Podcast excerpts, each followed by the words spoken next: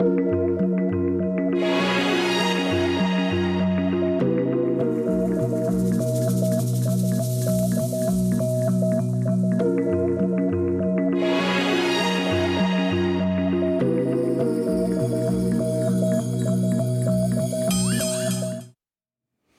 Bonjour et merci de nous retrouver dans la foi prise au mot, votre émission de formation chrétienne.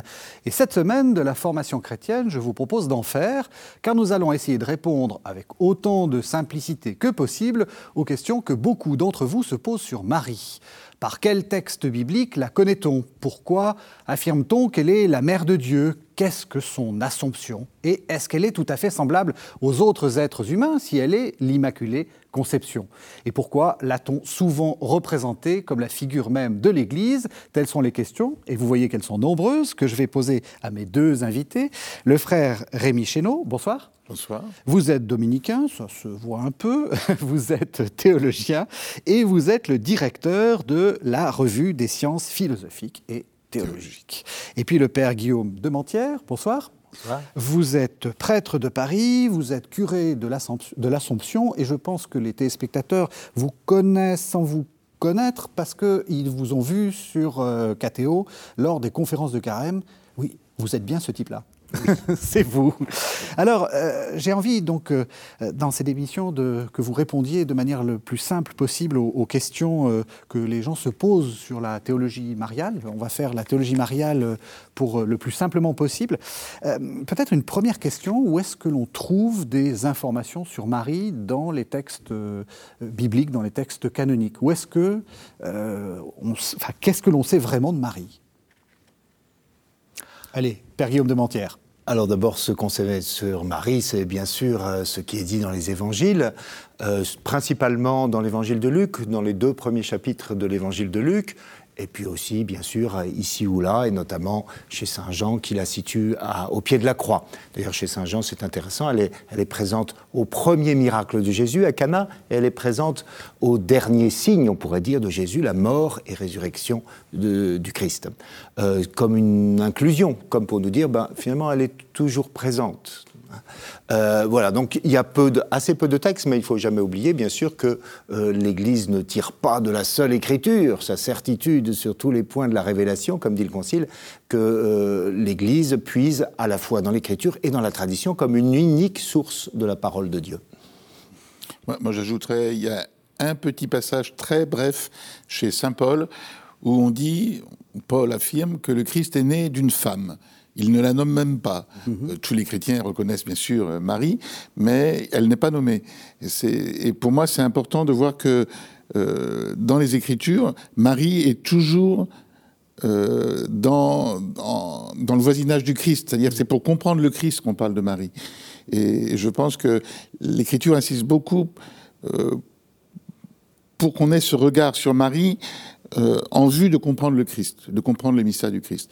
Donc euh, Marie, c'est celle qui va donner naissance à Jésus. C'est celle qui va être euh, que, Jésus va remettre à, Jean comme sa mère, sa propre mère. Mmh.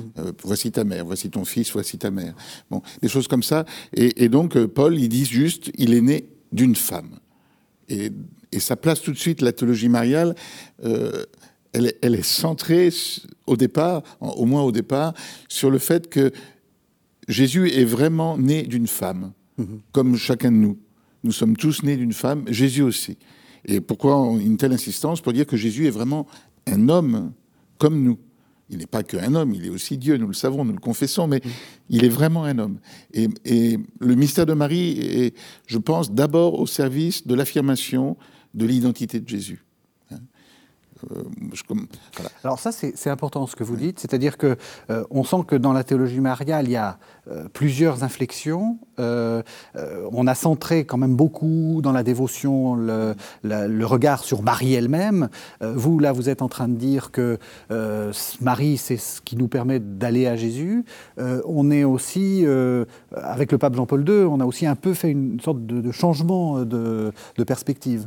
Oui, euh, le, Concile Vatican II et le pape Jean-Paul II, qui, surtout dans son encyclique Redemptoris Mater, euh, commente le Concile. Hein, et, donc, euh, effectivement, la, nouvelle position, on pourrait dire, c'est que très souvent, on a vu plus ou moins Marie comme une intermédiaire, en quelque sorte, entre Jésus et nous, avec tout ce que peut avoir de gênant, ce, terme d'intermédiaire, parce que finalement, ça peut être un obstacle aussi.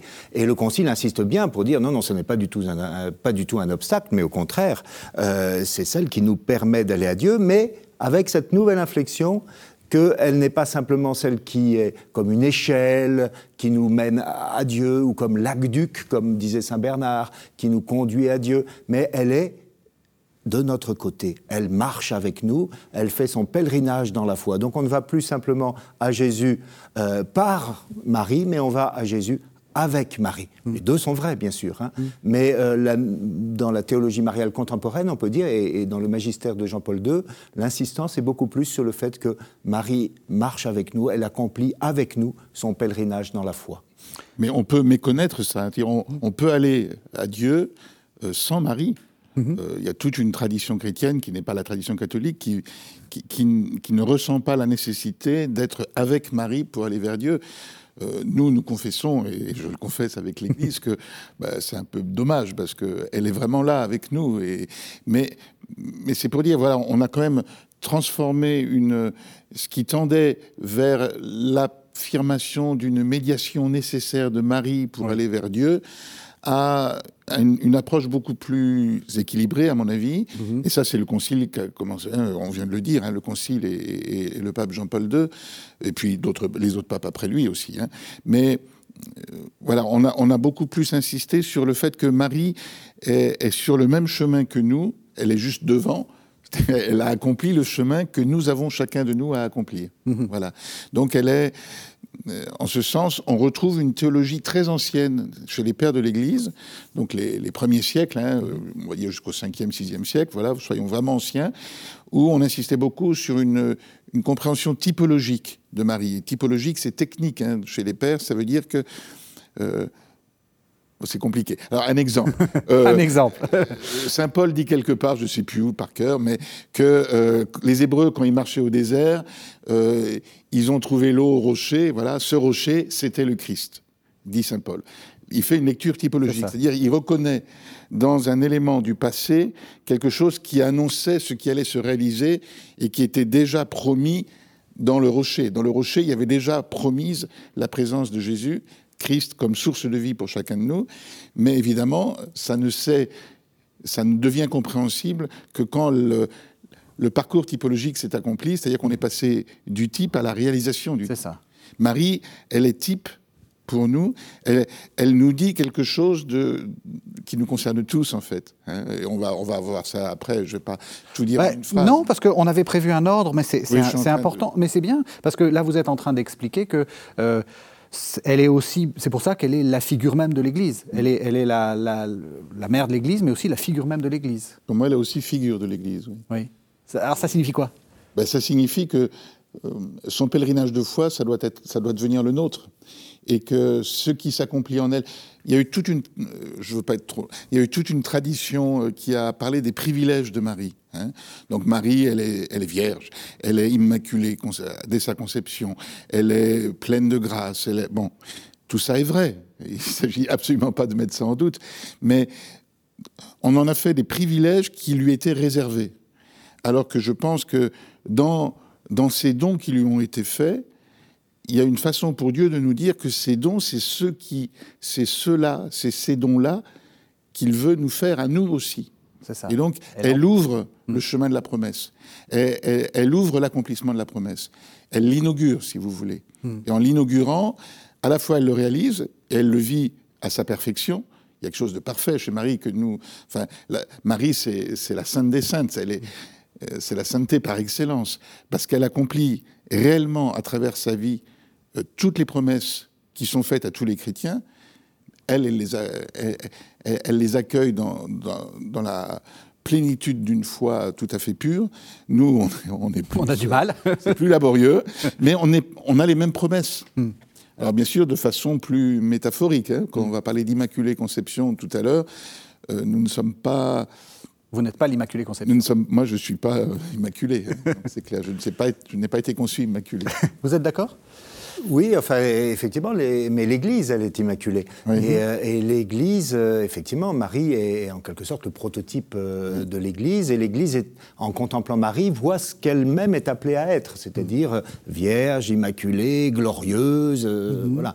Donc, c'est important que, évidemment, cette idée de Marie, qui est à la fois la figure de l'Église, mais aussi la mère de l'Église, et quand le frère disait euh, euh, qu'on peut aller euh, à Dieu sans Marie, peut-être, je ne sais pas, mais ce qui est sûr, c'est que Dieu n'est pas venu à nous sans passer par Marie. Oui. Ça, c'est certain. Et là, il faut partir de ce, fait de l'incarnation, puisque, évidemment, le titre auquel, le plus, grand auquel nous intéressons à Marie, c'est le fait qu'elle soit, effectivement, la mère de son fils, la mère du fils de Dieu, fait homme. Et, donc, tout part de là. C'est le, le Dieu a, choisi, il aurait peut-être pu faire autrement, hein, mhm. mais c'est un fait qu'il a choisi de passer par la Vierge Marie pour venir jusqu'à nous. Et de, sorte que les, les, pères et les docteurs, euh, Saint Bernard notamment, disent fréquemment que euh, eh bien, euh, c'est aussi une façon de confesser la vérité de l'incarnation que de faire passer nos prières par Marie. Hein. C'est-à-dire qu'il faut que nos demandes prennent le même chemin que la grâce, qui, euh, pour venir jusqu'à nous, est passé par Marie, puisque c'est en Jésus-Christ que nous recevons grâce sur grâce et que la grâce est venue jusqu'à nous. On reviendra sur cette question d'intercession, mais c'est bien parce que, en fait, euh, nous pouvons arriver sur le, la, deuxième, euh, la deuxième affirmation. Enfin, on a, aussi déjà parlé de mère de l'Église, donc en fait, on est déjà à la troisième affirmation, qui est la question du, du, titre de mère de Dieu.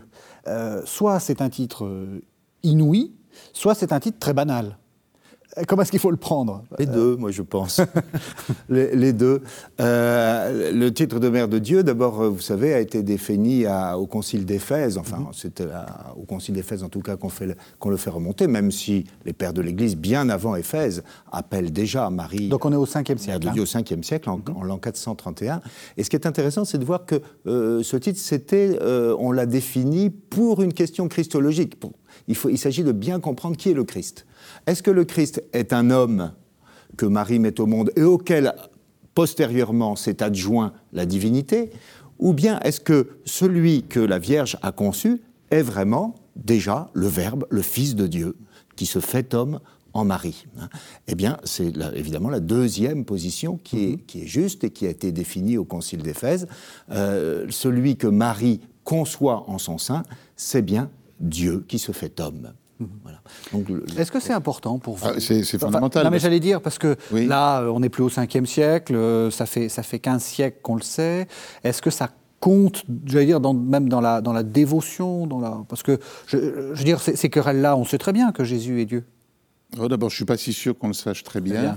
Je ne suis pas si sûr qu'on ait très, que tous les chrétiens aient bien compris ce que ça voulait dire. Hmm. Cette affirmation quand même assez hallucinante que hmm. Dieu se fait homme. Oui, oui il faut que ça reste quelque chose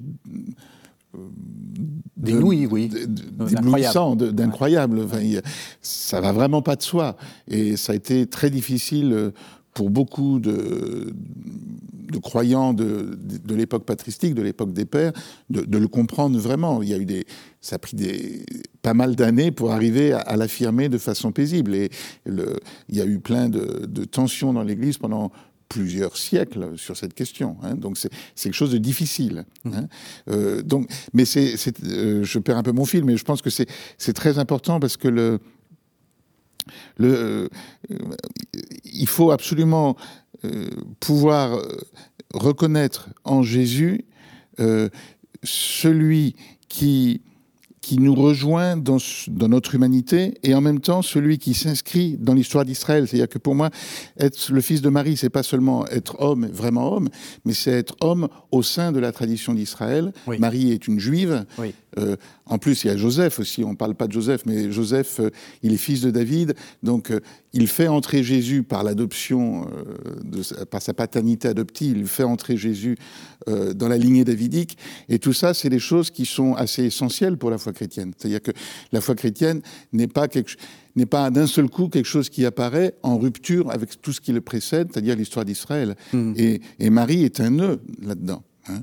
et, le cantique de Marie, c'est un cantique, euh, donc le Magnificat, hein, et un cantique imprégné de tout l'Ancien Testament. Pour moi, c'est vraiment important.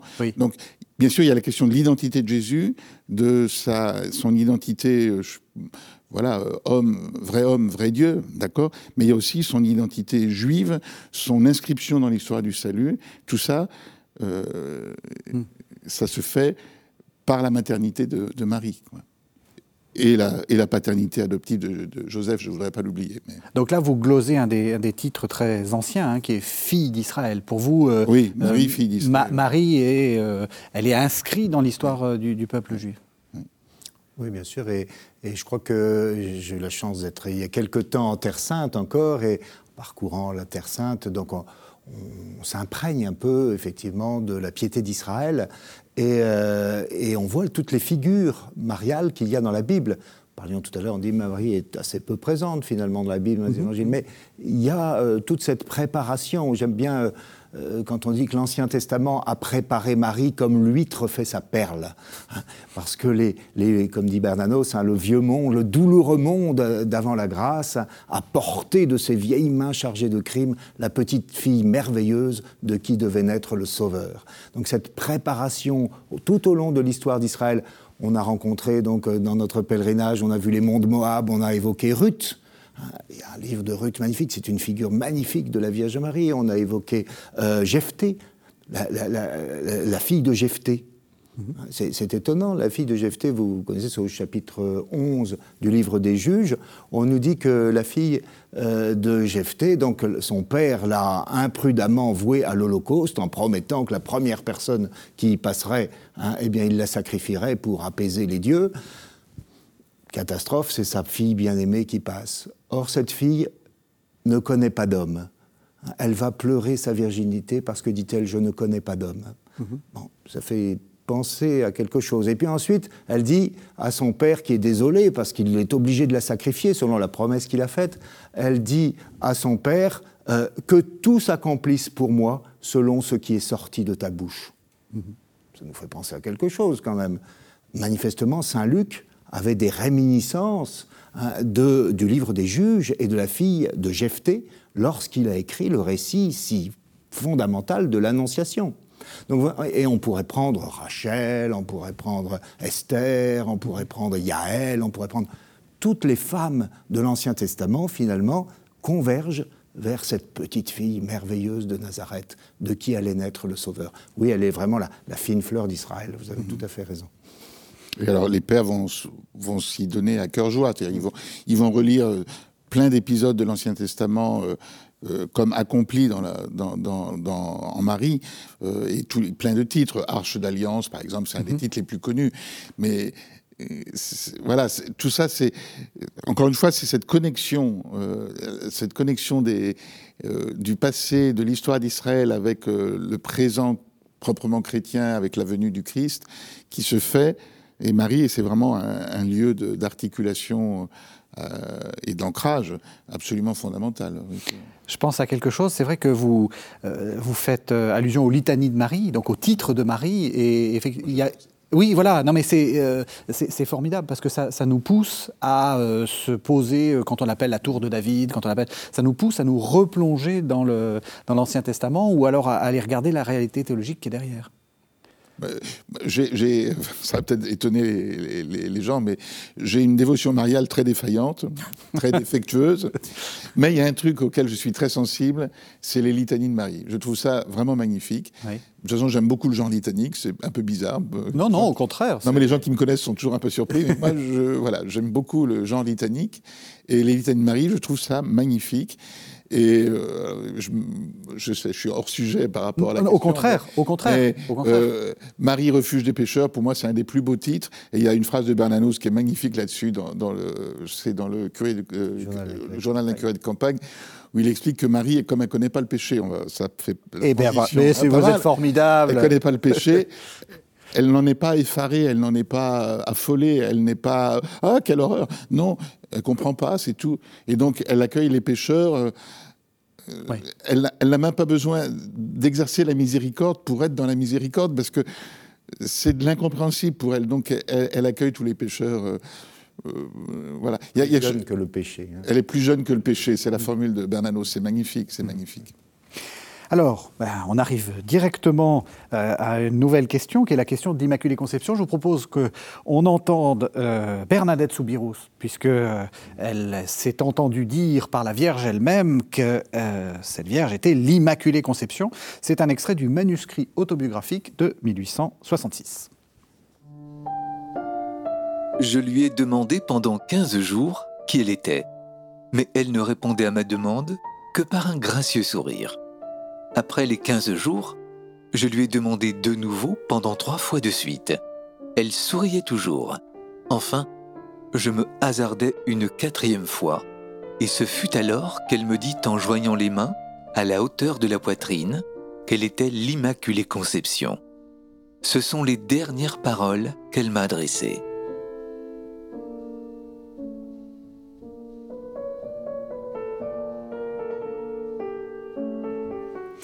Alors j'ai envie de vous poser une euh, question extrêmement naïve, Père de. Est-ce que quand on dit que Marie est vierge, c'est la même chose que de dire qu'elle est l'Immaculée Conception? Non, ce n'est pas la même chose.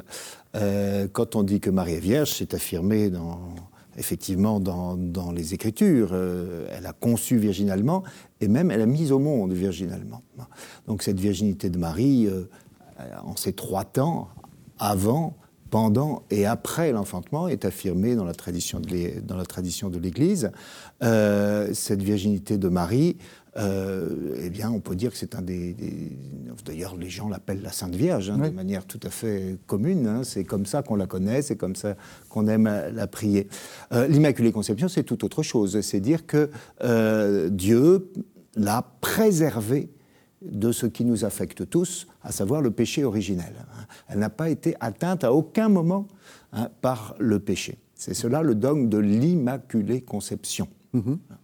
Donc, euh, effectivement, ce dogme a été défini par euh, le bienheureux Pie IX en, 1854 et comme confirmé en quelque sorte euh, quatre ans plus tard par la belle dame dans le rocher de Massabielle, puisqu'à Lourdes, euh, Sainte Bernadette donc, a entendu cette parole tout à fait étonnante, hein, dite en patois en plus, euh, Je suis l'Immaculée Conception.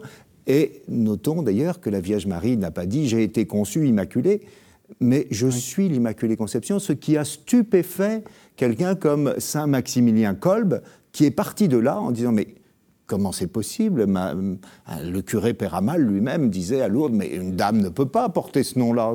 Ça ne veut rien dire, je suis l'Immaculée Conception.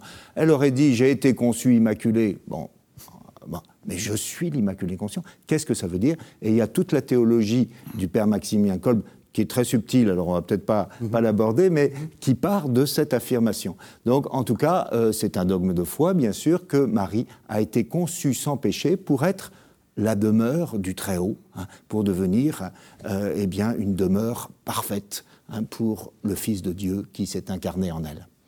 C'est un dogme de foi, mais est-ce que c'est pas un dogme un peu compliqué, un peu gênant? Parce que du coup, Marie, vous venez de dire qu'elle était la fille d'Israël, etc. Et hop, elle est ressortie du, de la chaîne des êtres, là. Le dogme ne s'arrête pas à, ces, mots-là, il va plus loin, parce qu'il dit par une grâce qui venait déjà de la rédemption acquise en Jésus-Christ.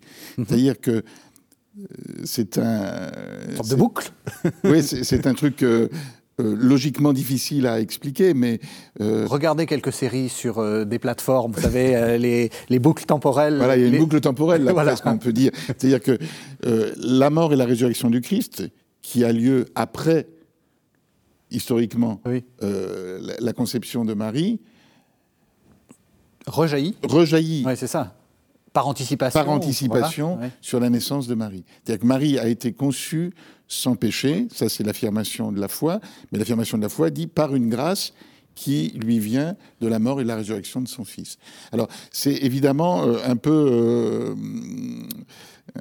un peu étrange euh, d'un point de vue d'une logique temporelle qui ferait abstraction du, du temps de l'éternité, en fait. Et on est obligé pour comprendre ça, si on veut vraiment s'en expliquer, on est obligé de, euh, de réfléchir à ce que veut dire la vie éternelle, l'éternité, à ce que veut dire le temps pour Dieu et le bon.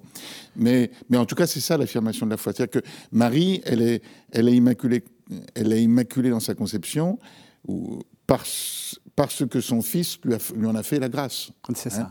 Euh, euh, voilà. Et on a euh, dans une, une, une des hymnes de Saint Paul, oui, euh, l'affirmation que Dieu a voulu l'Église immaculée.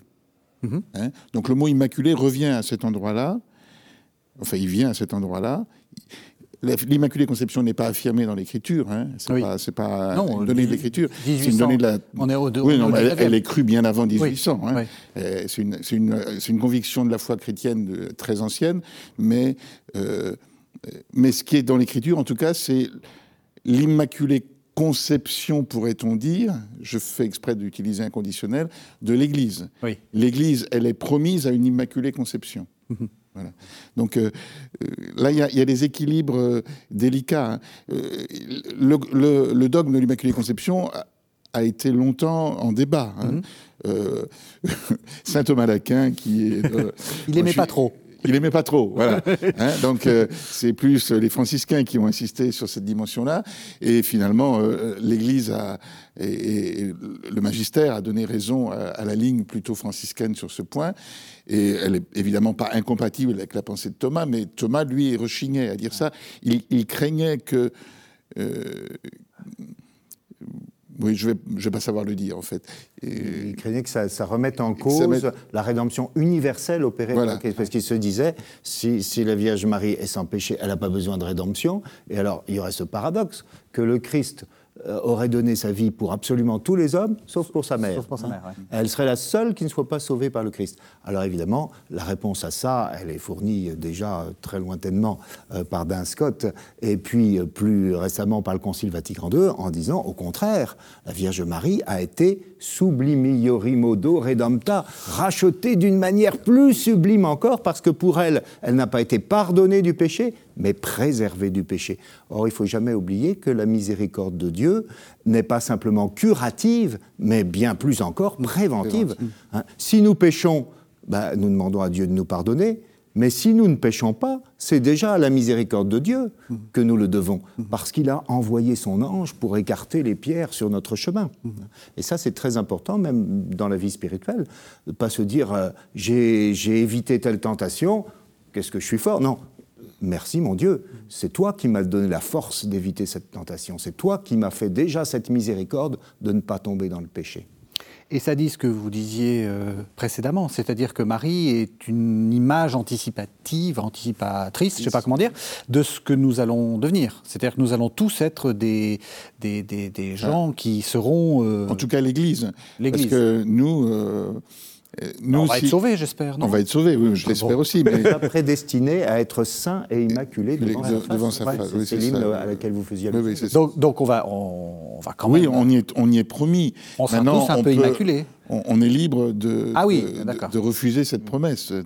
C'est ça, c'est pour ça que j'avais une petite réticence. Oui, raison, peux pas me précipiter. Et C'est-à-dire en la, plus, la promesse est là, mais euh, et la promesse, elle est, la liberté. elle est pour un, un vous, pour un pluriel. Oui. Hein, elle n'est pas d'abord à individualiser. C'est-à-dire que le, le- dans- dans- en, en théologie catholique, le, le salut a, a toujours déjà une, une dimension sociale. C'est le corps du Christ qui est sauvé. Et c'est comme membre du corps du Christ que je suis, comme membre du corps sauvé, que je suis moi-même sauvé. C'est-à-dire que il y a, je pense que c'est c'est important toujours de, de bien comprendre que voilà que la communion des saints, euh, c'est toujours à travers la communion des saints que nous que nous avons euh, nous participons ou nous avons part, oui, nous participons euh, au mystère de la rédemption et du salut. hein. je pense que c'est important.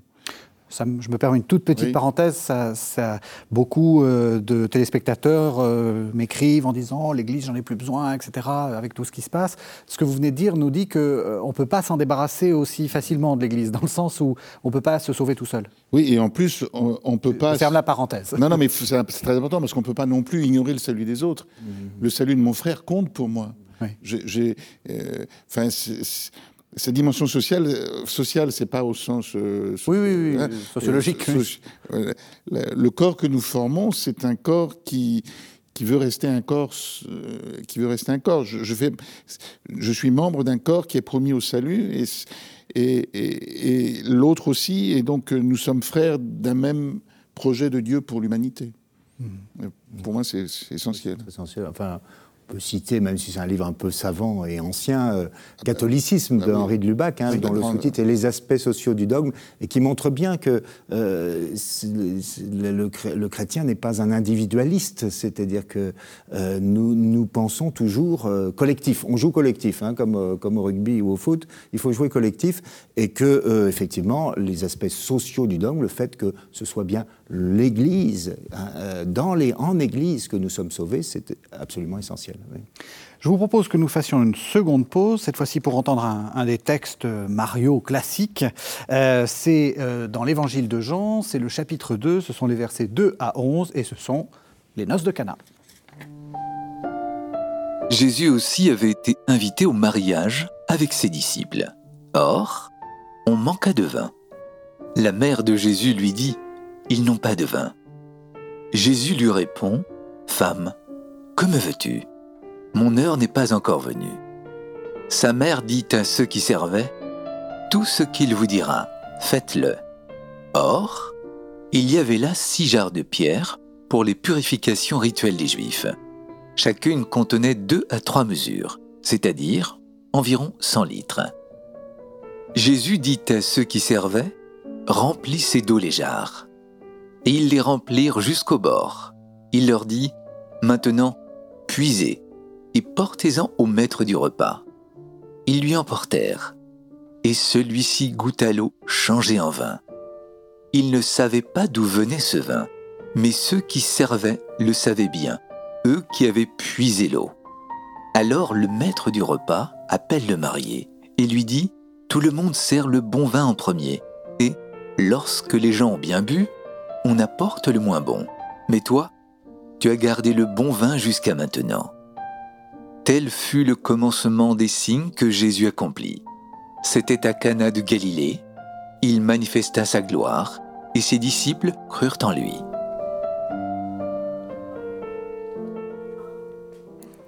Alors, ce, texte des noces de Cana, c'est un des lieux classiques pour parler de l'intercession de Marie. Hein, euh, tout ce qu'il vous dit, euh, faites-le. Euh, comment est-ce qu'il faut le comprendre et, là aussi, question un peu, un peu naïve, est-ce que lorsque je prie Marie, c'est elle qui m'exauce? Alors, nous lui demandons d'obtenir de Dieu l'exaucement de nos prières. Hein. C'est ça. C'est ça. Donc, d'ailleurs, on dit Sainte Marie, priez pour nous. Hmm. Donc euh, effectivement, la Vierge Marie, nous croyons qu'elle a un pouvoir d'intercession particulier à cause de sa proximité avec Jésus, son Fils. Et effectivement, Cana est une belle illustration de cela, puisque avant même d'ailleurs que les gens de la noce lui aient demandé quoi que ce soit, elle intervient en leur faveur. Mm-hmm. Hein. C'est elle qui s'aperçoit qu'il n'y a plus de vin et elle intervient. Alors si elle intervient pour ceux qui ne lui demandent rien, combien plus pour ceux qui chaque jour lui disent Sainte Marie, Mère de Dieu, priez pour nous, pauvres pécheurs. Là, nous croyons qu'elle va intervenir. Et dans le miracle de Cana, elle, elle joue un peu le rôle de euh, qu'Ève, à, contrario, mmh. euh, avait joué euh, dans la chute puisque on peut dire que, en quelque sorte, Ève, l'antique Ève, avait joué un rôle de, précipitation dans la chute d'Adam, Ici, on peut dire que Marie bouscule un peu l'horaire divin et euh, elle, va obtenir finalement euh, le beau fruit du salut, hein, parce que c'est elle qui va, qui va demander et qui va euh, nous inciter à obéir, à être l'Israël obéissant. Faites tout ce qu'il vous dira, comme le peuple hein, autrefois au pied du Sinaï disait tout ce que Dieu a dit par la par la loi de Moïse, nous le ferons. Ça revient comme un refrain dans le livre de l'Exode. Eh bien, Marie se montre l'Israël obéissante, elle se montre la nouvelle Ève, mais d'une manière antithétique, mhm. c'est-à-dire qu'elle est entièrement, elle, dans l'obéissance, bien sûr, à Dieu. Oui. Frère Marie prie pour nous. Et euh, elle prie pour nous. Ah, c'est intéressant. C'est-à-dire que ce n'est pas juste euh, celle qui a l'oreille de Dieu. Non, non, elle prie. Elle continue à prier pour nous. Je pense qu'elle prie pour nous. Quand on dit prier pour nous, en fait, elle le fait déjà. Hein. Elle nous précède toujours. on n'arrête pas de lui demander de prier pour nous. Euh, dès qu'on récite notre chapelet, on lui demande. Mais euh, la figure de la prière est très importante chez Marie. Enfin, je pense que c'est vraiment une femme de prière. Oui. Hein. Et c'est pas parce qu'elle est auprès de son Fils euh, dans l'éternité de Dieu qu'elle cesse de prier pour nous. Ça renvoie aussi, d'ailleurs, toujours pareil, elle renvoie toujours à l'Église. C'est-à-dire l'Église est une communion aussi de prière. Les saints prient pour nous. Et Marie, qui est la reine des saints, hein, oui, des saintes, euh, prie pour nous, ne cesse de prier pour nous. Mhm. Et donc, il y a, euh, en ce sens, c'est un refuge. C'est-à-dire que nous, on, a notre prière, et souvent, enfin la mienne, je pense que je ne suis pas le seul, assez pauvre, et où on se sent un peu démuni, on ne sait pas. Ben, on peut s'appuyer sur sa prière. Voilà. Il y, a, comme un, repos du cœur qui cherche à prier en Marie. Le hmm. cœur qui cherche à prier, il sait qu'il peut s'appuyer sur Marie. Elle, elle prie. Hmm. Voilà. Alors, moi, je. Voilà. Euh, parce qu'historiquement, ça a été compliqué, l'histoire de l'intercession de Marie. Il y a, dans toute l'histoire de la théologie mariale, il y a eu des, des tentatives d'amplification euh, de ce qu'on pouvait dire sur Marie. Donc, je crois que c'est Saint Bernard qui disait qu'on n'en a jamais assez dit sur Marie. Résultat, on en a dit parfois un, peu, trop, peut-être. Hein. et quelquefois, c'était un peu euh, limite. Et euh, pendant le Concile Vatican II, il y, y avait plusieurs évêques, d'ailleurs plusieurs Belges. Salut nos amis belges, euh, qui, qui, voulaient que le pape proclamât Marie médiatrice de toute grâce. Ah, il ne l'a pas fait. Ce qui signifiait quoi? Ben, il fallait toujours passer par elle, quoi. Il fallait toujours passer par elle, et ça mettait en danger l'affirmation qui est quand même cruciale et qui est écrite textuellement euh, dans l'Écriture. Il n'y a pas d'autre médiateur que le Christ. Hein. Donc, euh, le pape a entendu. Il n'y avait pas de majorité pour, pour définir cette affirmation-là, ce titre de Marie médiatrice de toute grâce. Donc le pape a choisi, et moi j'admire assez Paul VI dans, l'équilibre qu'il a eu au, Concile Vatican II, il a, toujours tenu, euh, il a respecté la majorité, mais il a toujours tenu à ne, pas oublier ce que cherchait à dire la minorité. C'est-à-dire qu'il pensait que l'esprit hein, euh, euh, soufflait aussi bien dans la minorité que dans la majorité, donc il faut, essayer d'entendre tout le monde et de, faire part à tous. Et donc il a proclamé un titre marial. Hein, euh, c'est le titre Marie, mère de l'Église, justement, hein, qui a été explicitement euh, proclamé par, par, Paul VI. Euh, mais il a, il, a, il a, choisi de ne pas proclamer Marie médiatrice de toute grâce. Mhm. Hein. Il y a bien le mot médiatrice quelque part dans, je crois que c'est dans Lumen Gentium, mais au milieu d'autres mots comme ça. Mhm. Mais on n'a pas voulu en faire un titre euh, parce qu'il y a toujours cette ambiguïté qui serait possible. On peut tout à fait le dire de façon non ambiguë, mais c'est tellement délicat à dire sans ambiguïté qu'il a préféré ne pas définir Marie médiatrice de toute grâce.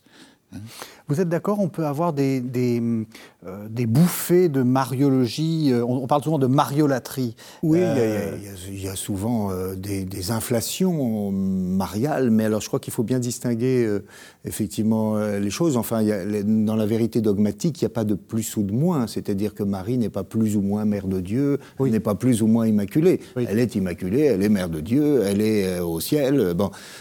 par contre, évidemment, dans tout ce qui est dévotion mariale, il peut y avoir du plus ou moins. Il y a des gens qui sont très portés à prier Marie, à s'adresser à Marie, d'autres pas du tout.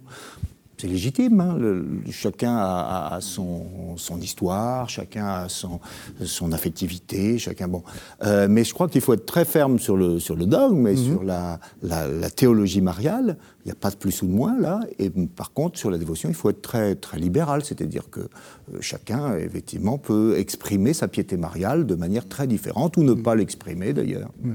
Euh, mais pour revenir à ce que disait le, frère, euh, c'est vrai que le, terme de médiatrice n'est utilisé que, bon, un peu marginalement dans le Concile Vatican II, mais il a été repris très fort par, par Jean-Paul II, hein, dans son encyclique Redemptoris Mater, c'est même un titre de chapitre, hein, Marie médiatrice, de Redemptoris Mater, en l'expliquant. Hein. Et, Jean-Paul II aime bien parler de médiation maternelle. Hein. Médiation maternelle. Il ajoute toujours le mot maternelle. Et effectivement, de même que euh, Dieu seul est saint, et pourtant il y a aussi euh, Saint Bruno, euh, Saint Dominique, Sainte Thérèse, bon. Mais ça veut, dire que ces personnes-là participent à la sainteté de Dieu. De même, il y a un seul médiateur, Jésus-Christ. Mm. Hein, mais la médiation de Marie participe à cette unique médiation. Voilà. Donc c'est la notion de participation. Hein. De même que Dieu seul est bon, Cependant, le chocolat est bon, euh, il y a des personnes qui sont bonnes, euh, parce qu'elles participent à la bonté de Dieu. Vous, voulez dire que si, pour être très très, pardon, ça va être très très très euh, naïf ma question, mais si j'adresse ma prière au Christ, ça marche aussi bien que si je l'adresse à Marie ou à Saint-Régis ou à Saint-Guillaume. Bien sûr, mais, mais, mais bien la, pardon d'être la naïf, simplicité d'une petite Thérèse de l'enfant Jésus, par exemple, qui disait, ben, moi je ne sais pas bien si les prières que je fais monter vers Dieu, je ne sais pas bien si elles sont euh, recevables ou pas. Parce que quelquefois on demande des choses, on ne devrait peut-être pas les demander, hein. mm-hmm. même dans les psaumes. Hein. Combien de fois dans les psaumes, les gens demandent que leurs ennemis soient massacrés Psaume 137 écrase leurs, leurs enfants. Euh, c'est pas très présentable devant le bon Dieu, ces prières-là. Alors la petite Thérèse disait, mais comme je sais pas très bien si c'est présentable, je les confie à Marie, et la Vierge Marie, comme une mère, elle les regarde, si c'est pas bon, elle les fout à la poubelle, et si c'est bon, elle, les présente à Dieu. Elle fait le tri. C'est une manière amusante et un peu simpliste, peut-être qu'on trouvera peut-être un peu puéril, mais, mais, mais, pas si bête quand même, de, faire, et qui montre une grande confiance. Et je crois que c'est important, vous savez, l'Église est une famille, dans cette famille, euh, eh bien, euh, nous avons confiance les uns avec les autres. Dans, dans une famille, on ne s'adresse pas toujours au père. Hein. Euh, de temps en temps, on va parler aux frères, pour obtenir de la mère ce qu'elle va obtenir du père. Voilà, on, fait jouer un peu. Et eh ben, je crois qu'il faut avoir cette simplicité-là. Hein. Là, on arrive au terme euh, Marie, mère de l'Église. Voilà. Mm. Parce que Marie, mère de l'Église, c'est ça. Mm, mm. Ce C'est pas que Marie enfante l'Église euh, comme elle, enfante, elle a enfanté le Christ. C'est pas ça. C'est plus, elle est mère dans l'Église, elle est mère de l'Église.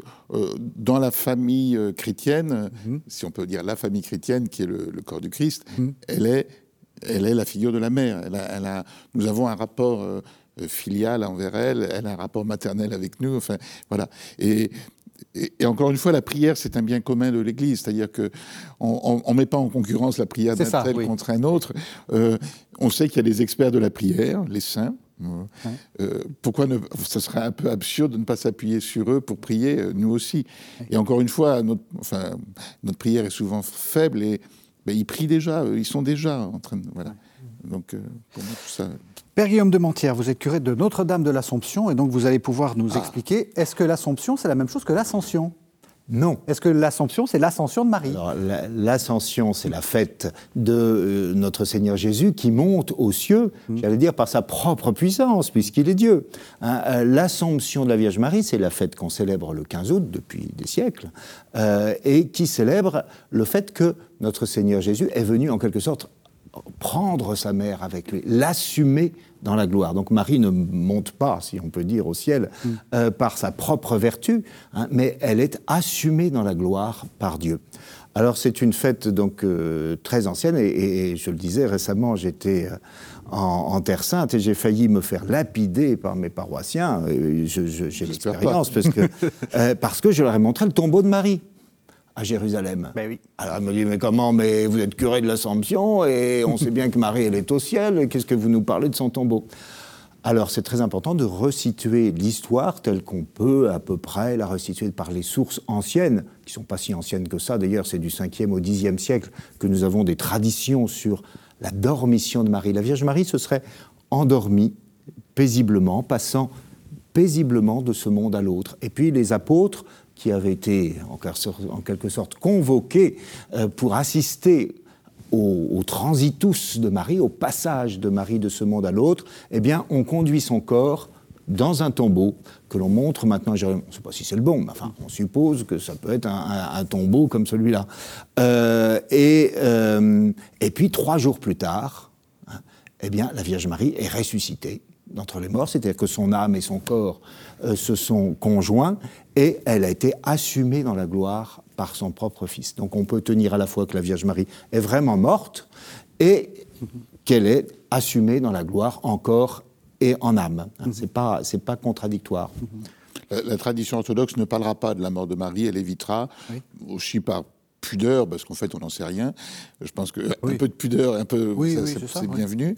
Et, mais c'est important euh, ce que, ce que vous avez rappelé, c'est-à-dire que c'est l'Assomption de Marie, c'est très important pour parler de la résurrection de la chair. C'est-à-dire que il y a quelque chose de l'affirmation de la, de la, euh, de la perspective, ou plutôt de la promesse qui est faite à la chair humaine d'entrer dans la gloire. Mhm. Elle est la première, là encore, à nous dire, mais si nos corps, et nos corps, et même celui-là, là, qui est, Mhm. euh, sont promis à la gloire de Dieu. Mhm. Et donc, il y a- il y, a quelque chose, et ça, ça se réalise déjà, toujours pareil, de façon anticipatrice en Marie. Mhm. C'est ça, oui, c'est ça. pour moi, c'est- et, et vous rappelez que le fait que la résurrection, c'est pas simplement l'immortalité de l'âme. Ah C'est oui, bien sûr, oui, oui, résurrection. c'est aussi la résurrection de la chair, je crois Voilà. la résurrection de la chair. Oui.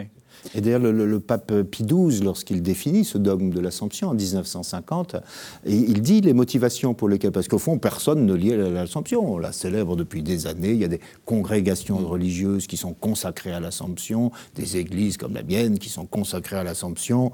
Bon, on- tout le monde y croit depuis, depuis des siècles. hein.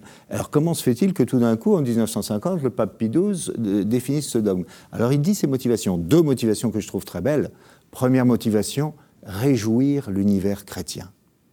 On est au sortir de la guerre, hein, de la Deuxième Guerre mondiale. Hein, le- le- L'Europe est exsangue, le monde est dans, un- dans une situation lamentable de détresse. Il va soulever un coin du, du voile marial pour qu'un rayon de la tendresse mariale vienne baigner ce triste monde. C'est ça la motivation de Pie XII, ce qui est très en avance sur le Concile Vatican II. Hein. Euh, 13 ans euh, à peu près avant le Concile Vatican II, eh bien, euh, le pape Pie XII inaugure la positive attitude du magistère. Désormais, le magistère n'est plus là simplement pour crosser quand on dit une bêtise, hein, mais pour proclamer la beauté hein, du dogme chrétien, la beauté de la foi chrétienne. Alors il vient première motivation. Deuxième motivation, ça rejoint ce que vous dites, frère. euh, nous sommes au moment, en 1950, des grandes idéologies matérialistes athées, le communisme, le nazisme, hein, et on vient dire que la matière aussi hein, est promise à une spiritualisation et à la gloire du ciel. hein. Donc la, la dignité de la matière face à des idéologies profondément matérialistes qui ne reconnaissent rien en dehors de la matière, on vient dire cette matière aussi est appelée à être spiritualisée dans le ciel. Alors, on arrive à la toute fin de l'émission et j'ai envie de vous demander quelle est euh, l'image de Marie pour vous? Quel est le, le- peut-être un tableau, une histoire, euh, quelque chose qui représente Marie Frère Rémi Ah, Allez, dépêchez-vous parce qu'on n'a plus que 4 minutes. Il y a, oui, euh, il y a un tableau au Louvre, grand format, qui c'est la Pietà de Villeneuve-les-Avignon, enfin de la Chartreuse de Villeneuve-les-Avignon. C'est un très beau tableau où on a la Vierge Marie euh, qui porte euh, sur son sein. Euh, pas en son sein, mais sur son sein, ce que-ci, euh, le Christ euh, descendu de la croix. Le tableau est absolument magnifique. Et pour moi, c'est la figure de la foi. Marie, c'est une figure de foi pour moi, hein, le pèlerinage de foi de Marie, voilà tout ça. Alors ça, c'est la première, il faut que j'aille vite. Donc la deuxième image, c'est, j'ai, je suis allé voir The Chosen, c'est une euh, série euh, d'origine, je pense que c'est des chrétiens évangéliques qui l'ont faite, que je trouve très bien faite. Et il y a une figure de Marie que j'aime beaucoup là-dedans, une, une Marie, euh, une petite femme, une petite- moi, j'aime bien Marie plutôt vieille. Je l'imagine, quand je la prie, c'est toujours une vieille dame pour moi, c'est jamais une jeune femme. Et donc, une Marie plutôt vieille et, et qui a une relation assez magnifique avec son fils, et le fils aussi, enfin Jésus avec sa mère, et avec les apôtres, donc avec les autres disciples. Elle, elle a. Elle est vraiment la figure de la, de la mère dans l'Église, quoi. Ça, ça, j'aime beaucoup. Vous aimez les figures un peu austères? Un peu austère, oui. Marie, Je elle n'est pas toute rose. et Non, elle n'est pas toute rose, toute bleue, non. Non. Pas chez moi. pas dans, dans, ma, dans mon cœur. Et vous Est-ce qu'elle est austère pour hein. faire un peu le Est-ce contrepoint, qu'elle est austère, la j'aime bien Notre-Dame des Sept Allégresses, hein, ouais. parce qu'on on prie souvent Notre-Dame des Sept Douleurs. Euh, Il y a aussi une dévotion à Notre-Dame des Sept Allégresses. J'aime bien dire que Marie est la femme la plus heureuse que la terre ait portée, Mhm. euh, parce que le péché ne faisait pas son œuvre en lui. Or, c'est par le péché que la tristesse est entrée dans ce monde. Mhm. Euh, et donc, elle est la femme la plus joyeuse aussi, parce qu'elle est remplie de l'esprit, et que le plus, un des plus beaux fruits de l'esprit, c'est évidemment la joie. Mais euh, pour, pour aller plutôt dans le sens euh, du frère, j'aime bien aussi Notre-Dame de l'Effroi. Je suis allé donc récemment à Nazareth. À Nazareth, on montre une petite colline qui s'appelle le Mont de l'Effroi et une chapelle à Notre-Dame de l'Effroi. Pourquoi? Eh bien, parce que vous vous souvenez de ce jour où les habitants de Nazareth, c'est raconté au chapitre 4 de Saint Luc, euh, prennent le fils, son fils Jésus, veulent le précipiter en bas de l'escarpement sur lequel la ville est construite pour pouvoir le lapider. Et la Vierge Marie, c'est pas dit dans l'Évangile, mais on est sûr qu'elle était là puisqu'elle était de Nazareth, c'était son village. Elle connaissait tous ces gens qui voulait lapider son fils. Et quel effroi a été le sien au moment où on voulait lapider son fils. Et elle est restée après. Le fils Jésus, hein, Jésus Aotem, il bat, il passe son chemin, son heure n'était pas encore venue. Mais la Vierge Marie, elle est restée avec tous ces gens qui haïssaient son fils et qui devaient lui dire C'est ça, le fils que tu as, tu as mis au monde Ben dis donc, tu ne devrais pas être fier de toi. La pauvre Vierge Marie, elle a vécu ça.